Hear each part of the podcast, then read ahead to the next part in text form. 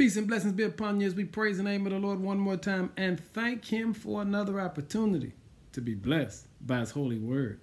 Our word for the day is staying power. In Isaiah 40, verse 31 says, But they who wait upon the Lord shall renew their strength. They shall mount up with wings like eagles. They shall run and not be weary. They shall walk and not faint. The idea of waiting on the Lord is anything but a passive process. It's the idea of being able to stay. It's staying power. But to do that, it requires a radical exchange of human for divine strength.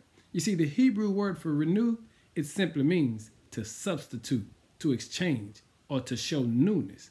And what the Lord allows us to understand is if you're going to have staying power, there has to be a substitute or an exchange that takes place in your life.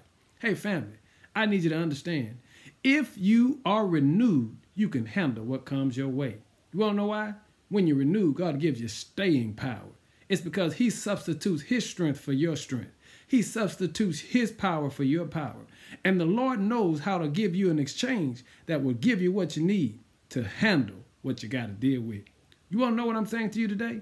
You have staying power. So, whatever you're dealing with, praise the name of the Lord because the Bible reminds us, but they who wait upon the Lord shall renew their strength. That means whenever you get weak, here comes your substitute. Whenever you can't handle it, here comes the exchange. And whenever you think it's too difficult, that's when the Lord will show you something new. And that is that He's still a God who's never lost a case. You have staying power. Now, today, give Him some glory because you know you've been renewed with the victory. In Jesus' name, amen.